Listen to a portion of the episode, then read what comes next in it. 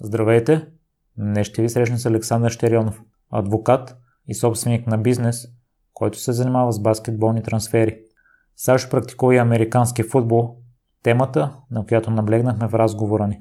На моменти качеството на звука не е толкова високо, за което се извинявам. Ако имате интересна история и желаете да я споделите, свържете се с мен и следващият гост на подкаста може да сте вие. За всякакви мнения, критики, препоръки, можете да ми пишете във Facebook страницата Непримиримите подкаст. Отговарям на всичко и всяко ваше мнение е изключително важно за мен. Сега ви оставам с Сашо.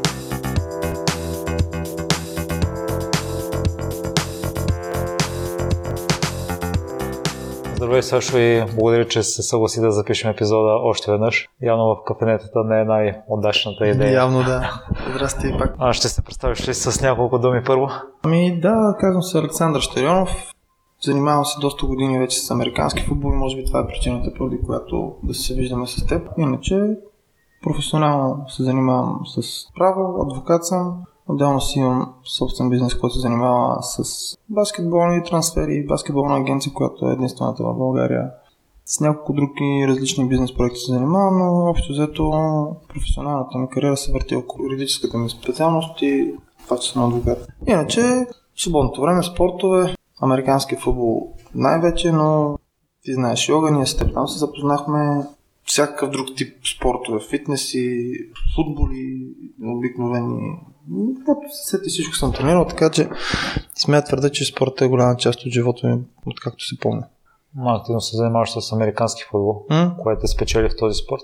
Ми да, всъщност последните 10 години това е спортът с главно са и за мен това е най-комплексният и най-пълния спорт, който може да съществува, защото самият спорт е доста изискващ, доста натоварващ, доста мъжки и като цяло няма как там да, да, да, да си на терена и да, да не си на 110%, защото при нас просто когато не си във форма боли повече, отколкото принцип. А пък контакта, всъщност и болката, която идва от спорта, променя много цялостния менталитет на игращи което няма го в баскетбол, в футбола, в много други спортове. Може би единственият еквивалент на, на нашия спорт е ръгбито, но там е доста по-различен контакт. Също доста мъжки спорт, но аз си харесвам моя, разбира се. И така, както и предния път говорихме с теб, идеята и нещо, което най-ново ме зариби, така го наречем разговорно в американски футбол е това, че този спорт преди всичко останало е един го беше определил по този начин. Това, това е шах с а, хора, облечени в рицарски доспехи, които се целят да се избият един друг. И Винс Ломбарди беше определил, той е един от най-известните треньори по американски футбол в Штатите и определя американски футбол като ядрена война. Мисля, няма победители, само оцелели.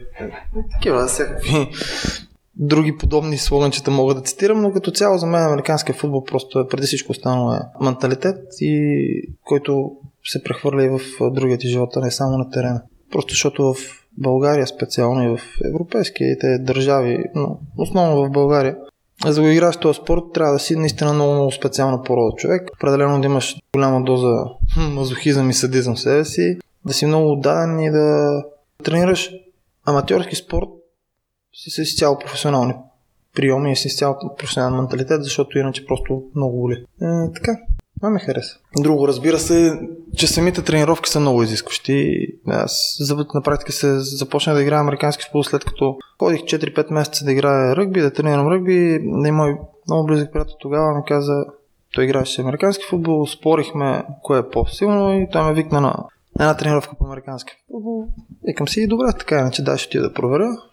И отидох на една тренировка по американски футбол и приключихме с ръгбито. Смисъл, просто на мен си ми допадна това, намерих си мястото. Тренировките са зверски натоварващи, страшно изискващи физически са и накрая на тренировката действително съзнаваш, че всъщност си дигнал малко нивото в спорта, защото така са структурирани, че винаги като приключиш тренировката, знаеш, че днес си станал малко по-добър в едно определено нещо. И това е много, много такъв готин процес, който може да следиш малко или много по развитието си. Което, разбира се, го не е само в нашия спорт. В крайна сметка ти дава много голямо удовлетворение, защото си се мъчил един месец или месец и половина да направиш така. Това е, така казваме, на удара в нашия спорт и не си успял и след като си направил 15 упражнения последните 3-4 седмици и накрая ти се получи и поднесеш някой с голям кеф и да, доста удовлетворително. Аз съм забелязал, че много хора, които спортуват, в последствие пренасят качествата, които самия спорт изисква и в реалния живот и това им дава голямо предимство. А според теб, кои са най-положителните качества на американски футболисти, които може да използваме в реалния живот? Има преди, че в Штатите повечето CEO-та и ръководните фигури в определените компании, мъжете разбира се, са минали през... Немалка част от тях са минали през американския футбол, като това им дава и силата и общо взето върността, че могат да ръководят екип. Значи нашия спорт, преди всичко останало, е спорт с изключително ясна изградена иерархична структура.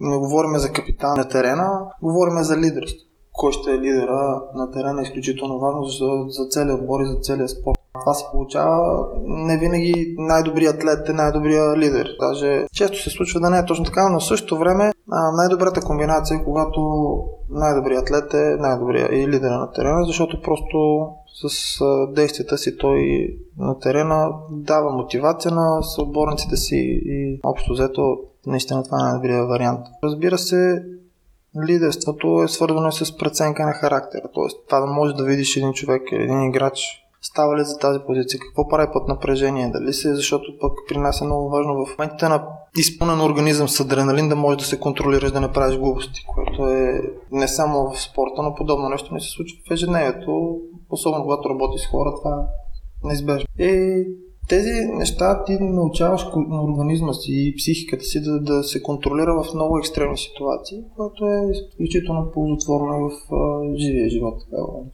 Отделно на това, може би старам, но имайки преди, че на терена има изязена иерархична структура, ти може да я разчиташ много по-лесно, когато влезеш в една зала за преговори или в съдебната зала в моят вариант или в бизнес отношенията, когато трябва да, да седнеш и да прегледаш да го наречем опонента или макар че да е просто на следващата страна, как се държи спрямо от тебе, дали иска да те доминира, дали иска да, дали е отворено към преговори и така нататък. Тоест, американски футбол ти дава способност да, да прочиташ по-лесно живота, в крайна сметка.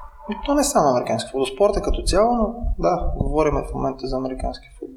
Ние преди път говорихме за изключително важната роля на лидерите и че ако те напуснат отбора, след това едва ли не, не е на същото ниво и става среден отбор или дори слабак. Да, смисъл, действително в нашия спорт, нали, това, което е на, на английски моментум се нарича български правилният превод е инерция, ще ползваме него, макар че да не отговаря изцяло на, на това, което се вкарва в английския термин, но инерцията на терена на, на кой отбор има емоционалното превъзходство и т.е. психическото превъзходство е много важно нещо. И когато действително лидерите са хората, които успяват в трудни моменти да не позволят на психиката, на морала на отбора да, да спадне, защото в битка, без значение дали, защото нашия спорт преди всичко стана в битка.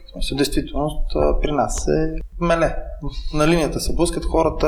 А, постоянно всеки един 11 човек, 11 на 11, всеки се опитва да доминира на този срещу него. Мано е мано, всеки се опитва да се покаже, че е по-добър от играча, който е срещу него, от противника ми отбор. И това е наистина постоянна една битка за доминация. И цялото това нещо изключително много допринася за важността на ролята на лидери. И когато един се махне, това води до сътресения в, в социума, в групичката от хора, при всички положения.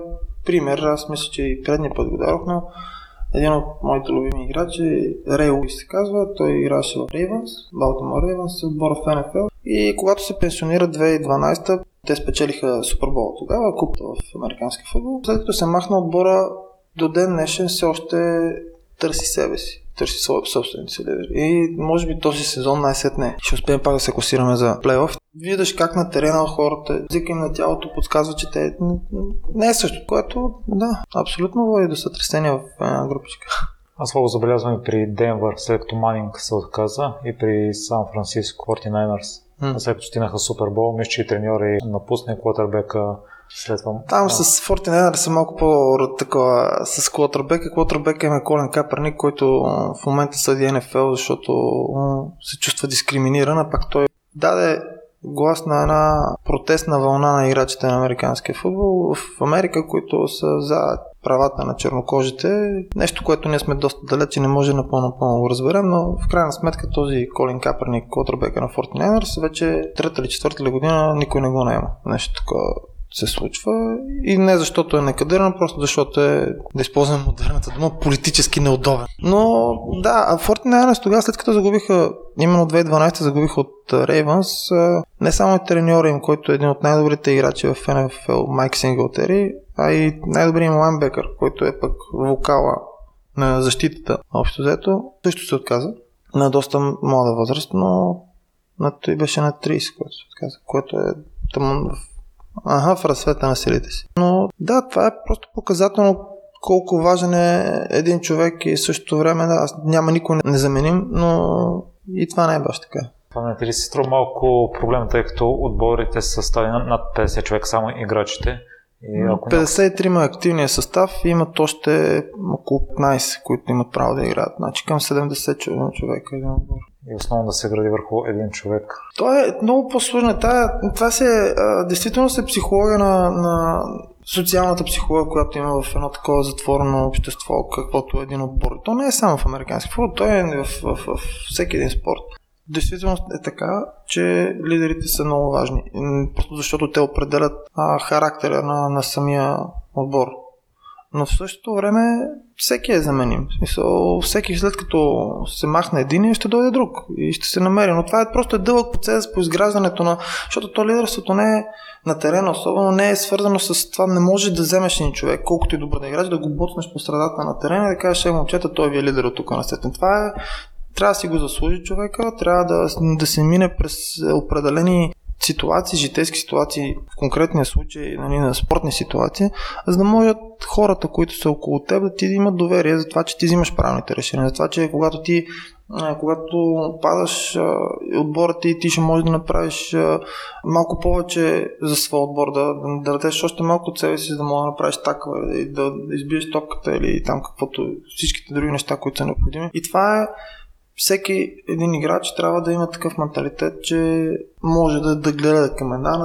посока или към друга посока или знае, може да има доверие общо взето на, на своя лидер.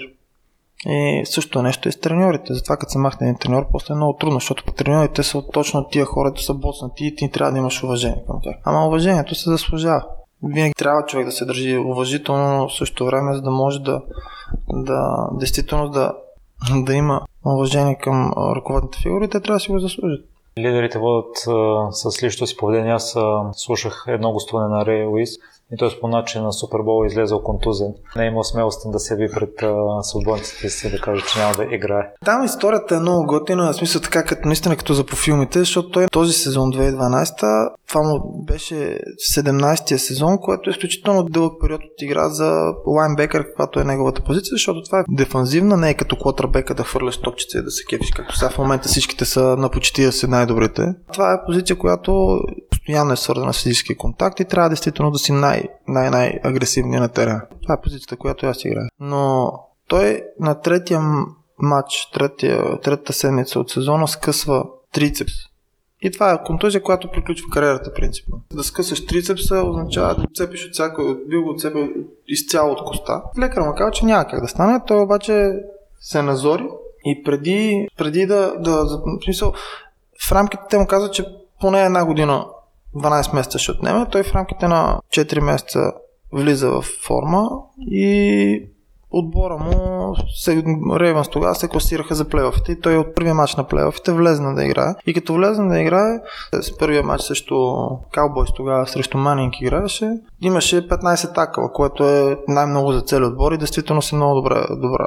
Игра уникално, наистина. Аз защото тогава си гледа, следях си и след този матч каза, каквото стана тук на сетно, това му е последния сезон. И там всички се събраха около неговата идея си с целта да, да последния сезон на, на Рей да завърши с купа. И така е стана. Просто е, и то стана по един начин, който наистина е за филмите. Падаха от Денвър тогава и в последните 3 секунди се хвърля един пас, който е 70 ярда сефтито, е, защитният играч на, на Денвър се спъва, топката се хваща от ресивера на Балтимор и отбелязва мега случайно. В смисъл с шанс, не случайно, не? с шанс. И след това пък на, на Супербола Рейвънс повеждат на 49 с примерно 28, мисля, че беше на 3. И до сега все още се дискутира кой спря светлините, но половината светлина на стадиона спират.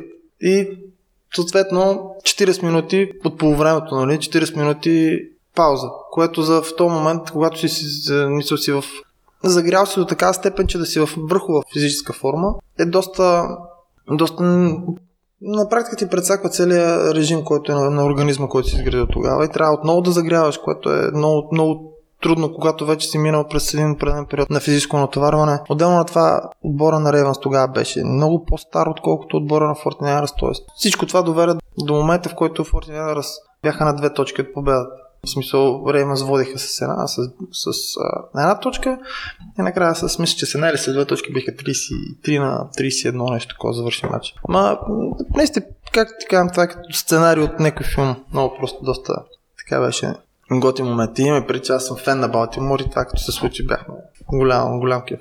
Те американците ма обичат такива роти, защото и в последния сезон на Манинг той подобри един от рекордите и също спечели Супербол. Да, да.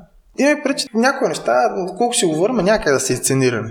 Не, не, не е манипулация, не е нещо, което просто така се случват нещата. И може би това е причината, поради която американците го харесват толкова много този спорт, защото действително има много драма в него. Наистина е такъв е самия спорт, че може да имаш много брат и много неща, такива форс-мажорни обстоятелства могат да допринесат за победата или за загубата.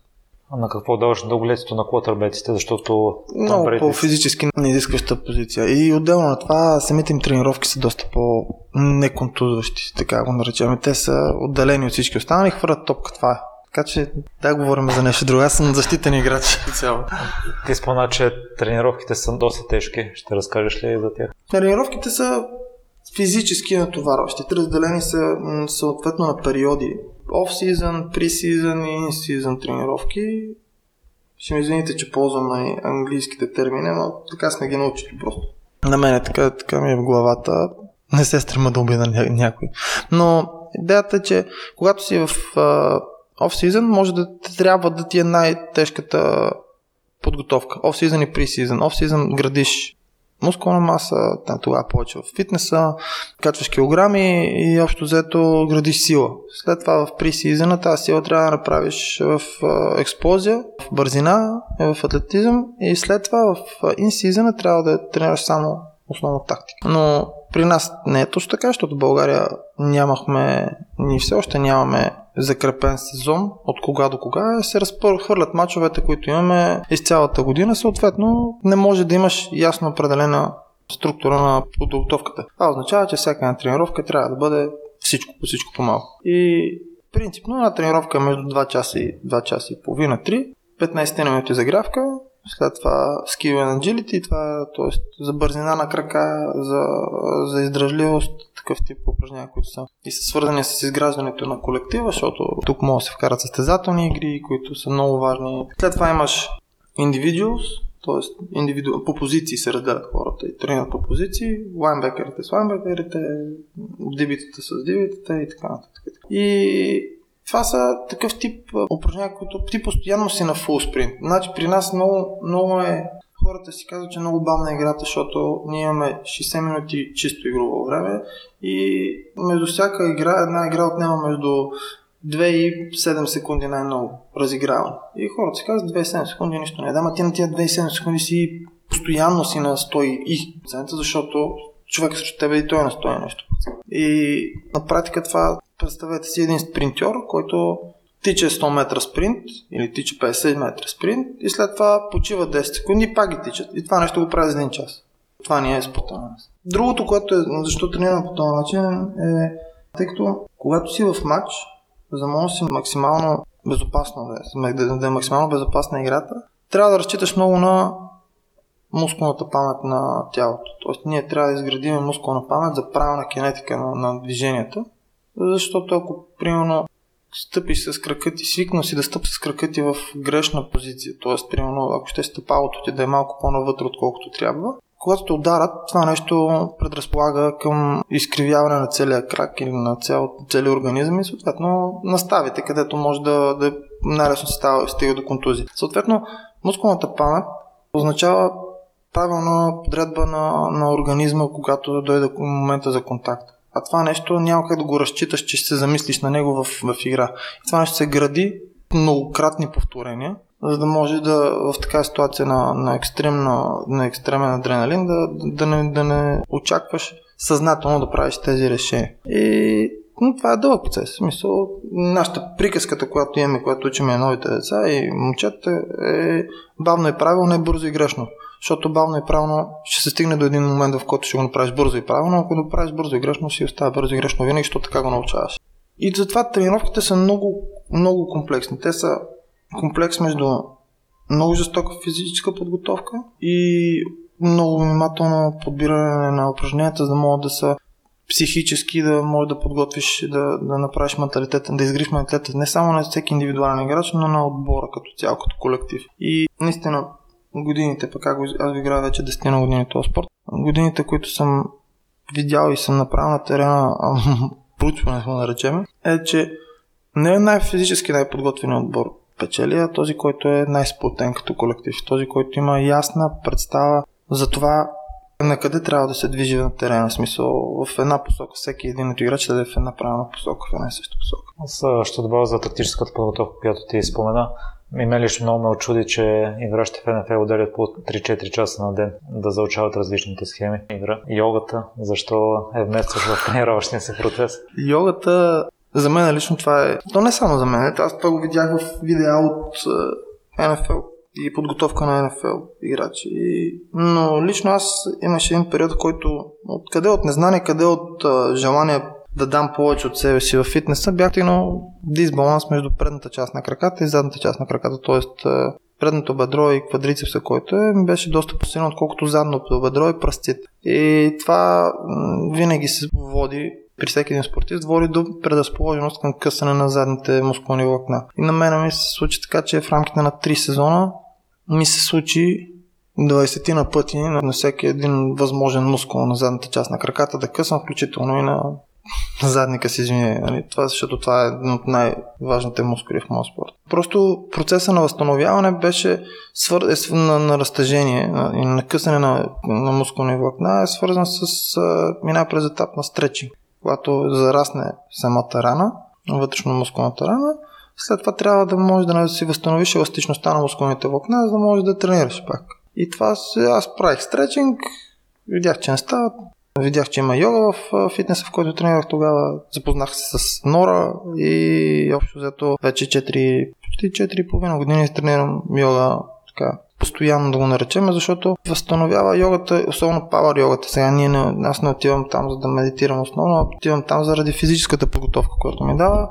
Йогата съчетава еластичността, мобилността на, на ставите и също време сила на ядрото т.е. на ядрото на организма, което са неща, които са изключително важни за моят спорт. Изключително важно за всеки спорт. Аз на който и в момента и с баскетбол, с баскетболистите, с които се сблъсквам и, и с футболистите, с които се сблъсквам покрай менеджерската агенция, която имаме, на всеки един по-млад му препоръчвам да тренира йога, защото а, мисля, че позитивните ефекти са доста доста големи за, за всеки един професионален спортист. За американски футбол в България говорили ли се?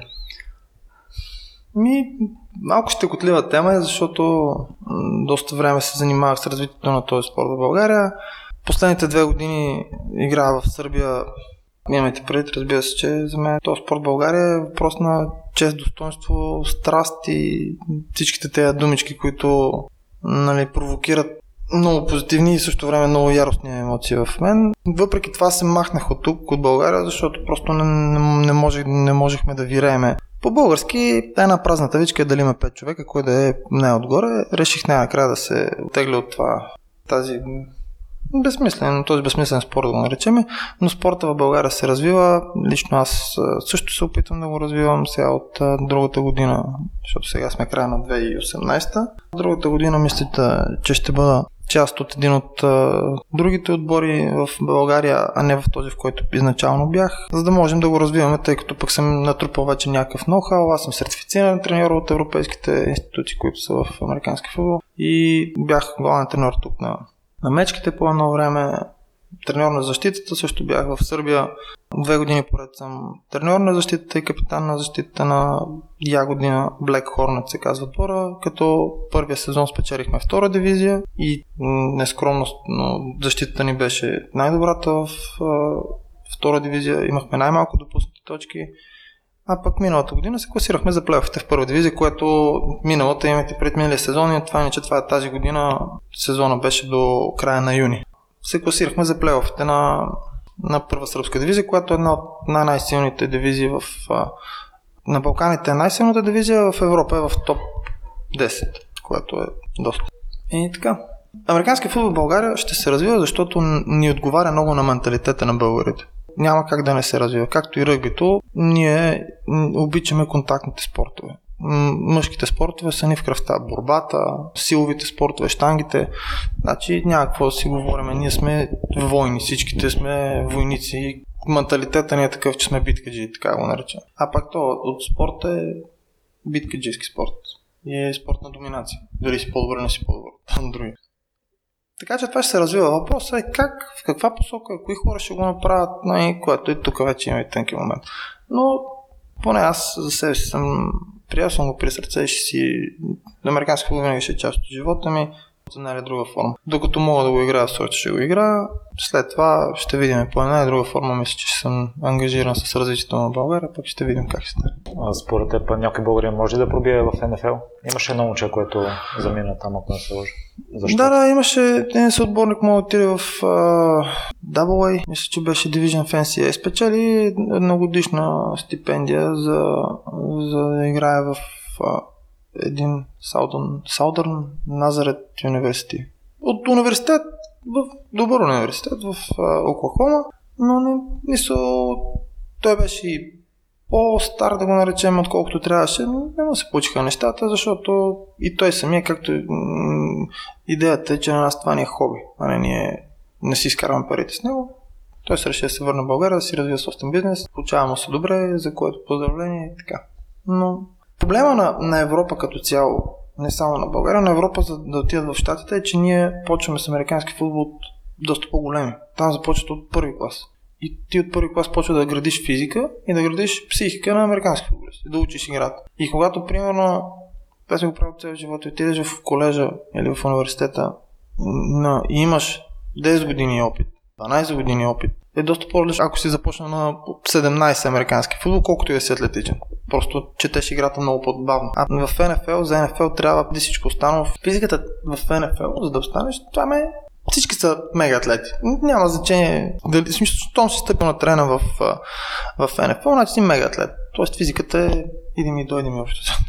Всички имат. Но психиката и начина на четене на играта, това е нещо, което те различава от всички останали. Има е, примерно един лайнбекър в Каролина Пантес. Люк Кикли се казва, той е един от малкото наистина много добри бели, бели а, лайнбекъри, но основното е, че той чете играта скандално добре. Наистина просто вижда, знае какво ще се случи преди да се е случило на терена, което му дава скорост. А пък това е най-важно. Не знам дали отговорих на въпросите. Мисля, че да, достатъчно изчерпателен беше. Ти се занимаваш с доста неща, явно кое смяташ, че е най-голямото предизвикателство, което се пределя. Няма значение дали е свързано с американски футбол или не. Значи, за мен американския футбол, когато го приех, беше наистина много голямо предизвикателство, защото аз не съм природно атлетичен, така го наречем. То в този спорт и във всеки спорт има два типа играчи. Такива, които са природно атлетични и такива, които като мен ентусиасти, просто много им харесва спорт. И за да мога да, да играя на най-високо ниво, а действително аз играя, играя до включително тази година на най-високо възможно за мен ниво. Аз не мога да, отида да играя в щатите или не мога да отида да играя в Германия, защото съм професионално вързан в България, но ходя да играя в Сърбия, където е наистина много високо ниво. За да мога да го постигна това, ми отне изключително, изключително много усилия. Наистина и жертви на всичко останало включително и образованието, защото имаше един момент, в който просто това ми беше достатъчно удоволствие тогава да съм на терена. Тренирам, тренирах два-три пъти на ден. Съответно, оценките ми не бяха толкова добри в университета, но този спорт за мен беше доказах много неща на себе си, че мога да се справя с доста неща и но след това в момента чисто професионално съм се захванал с доста интересни бизнес проекти да видим докъде ще ги избутам, но идеята е такава, че наистина това, което си говорихме с теб още в началото, аз пренесох менталитета, който я от американския футбол и в бизнеса си. И общо взето, когато фана нещо, няма как да не го избутам до край. Такъв ми е менталитет. И това действително сте ползата от спорта. Защото всички сме така. Ние, сме, имаме, ние сме едно ядро момчета, дето заедно тренирахме в мечките и всеки един от нас малко или много успява да се развие, просто защото такъв му е главата му е така. Менталитета му е да не спира да бута и, и сме така. Но предизвикателството те първо предстои да се развивам кариерно и бизнес отношение, което ще е интересно. Ако някой иска да се занимава с американски футбол, къде може да се свържи с теб? Лично съобщение във Facebook или на страниците на булдозерите, Софийските булдозери. Това ще е отбора, с който за сега ще, ще се развивам аз. В Facebook пак.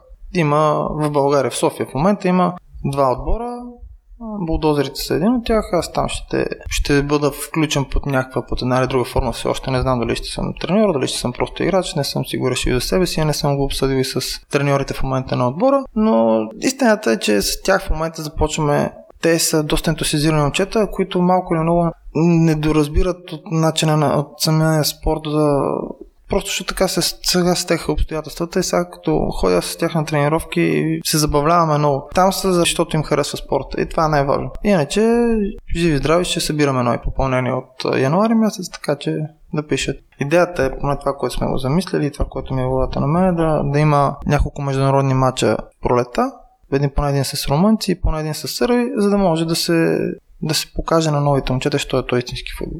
Така. Готини неща ни предстоят спортно. Само да, да нямаме контузии, защото при нас това е най- най-опасното общо взето. Всеки спорт да има. Ако някой иска да се запали по американски футбол, Супербол ли не. би препоръчал да изгледа първо? Значи има два типа зрители на американски футбол. Такива, които гледат само НФЛ и такива, които гледат само коледж. В смисъл, от средно положение няма смисъл, защото аз примерно съм тия, дето гледат само НФЛ, просто защото за мен това е най-висшата форма на американски футбол. Там има най- най-готини номера, които се играят, най- най-добрите играчи са там. И аз така си го виждам, не налагам мнението на другите. А другите, които гледат NCA, или колежанското първенство, в него виждат най-чиста форма на състезателното начало, защото тогава ти се бориш да се докажеш и да те вземат в НФЛ. Докато техен аргумент е, че в НФЛ вече нямат мотивация, защото са взели многото пари. Аз не го виждам така. И може би е по едно от двете. По, но да се, да се вземат тия най-добрите отбори, които са, да, се, да гледат по един матч на най-добрите отбори, които са в NCAA. Примерно Oklahoma University, Texas A&M, Oregon Ducks, също готин отбор. Да си харесат един отбор, да го видят и дали ще им хареса. Пък за НФЛ, Балтимор или никой друг. да си свалят някой мач с Рейвис. Ами, между другото, в YouTube има един матч от 2001 на Рейвенс с, текст, с Titans. Това е Division, Division битка и то мач да го гледат, да видят за какво става. Просто истинска, преди да, да сменят правилата в дефенса в NFL, т.е. Да, да пазят играчите, това е, да, много се забавлява на този матч. Там е скандална, какви удари се раздават. И Сашо, сега последните два въпроса. А в какво си се провалял? Ни предни пъти казах, за всичко съм се провалял.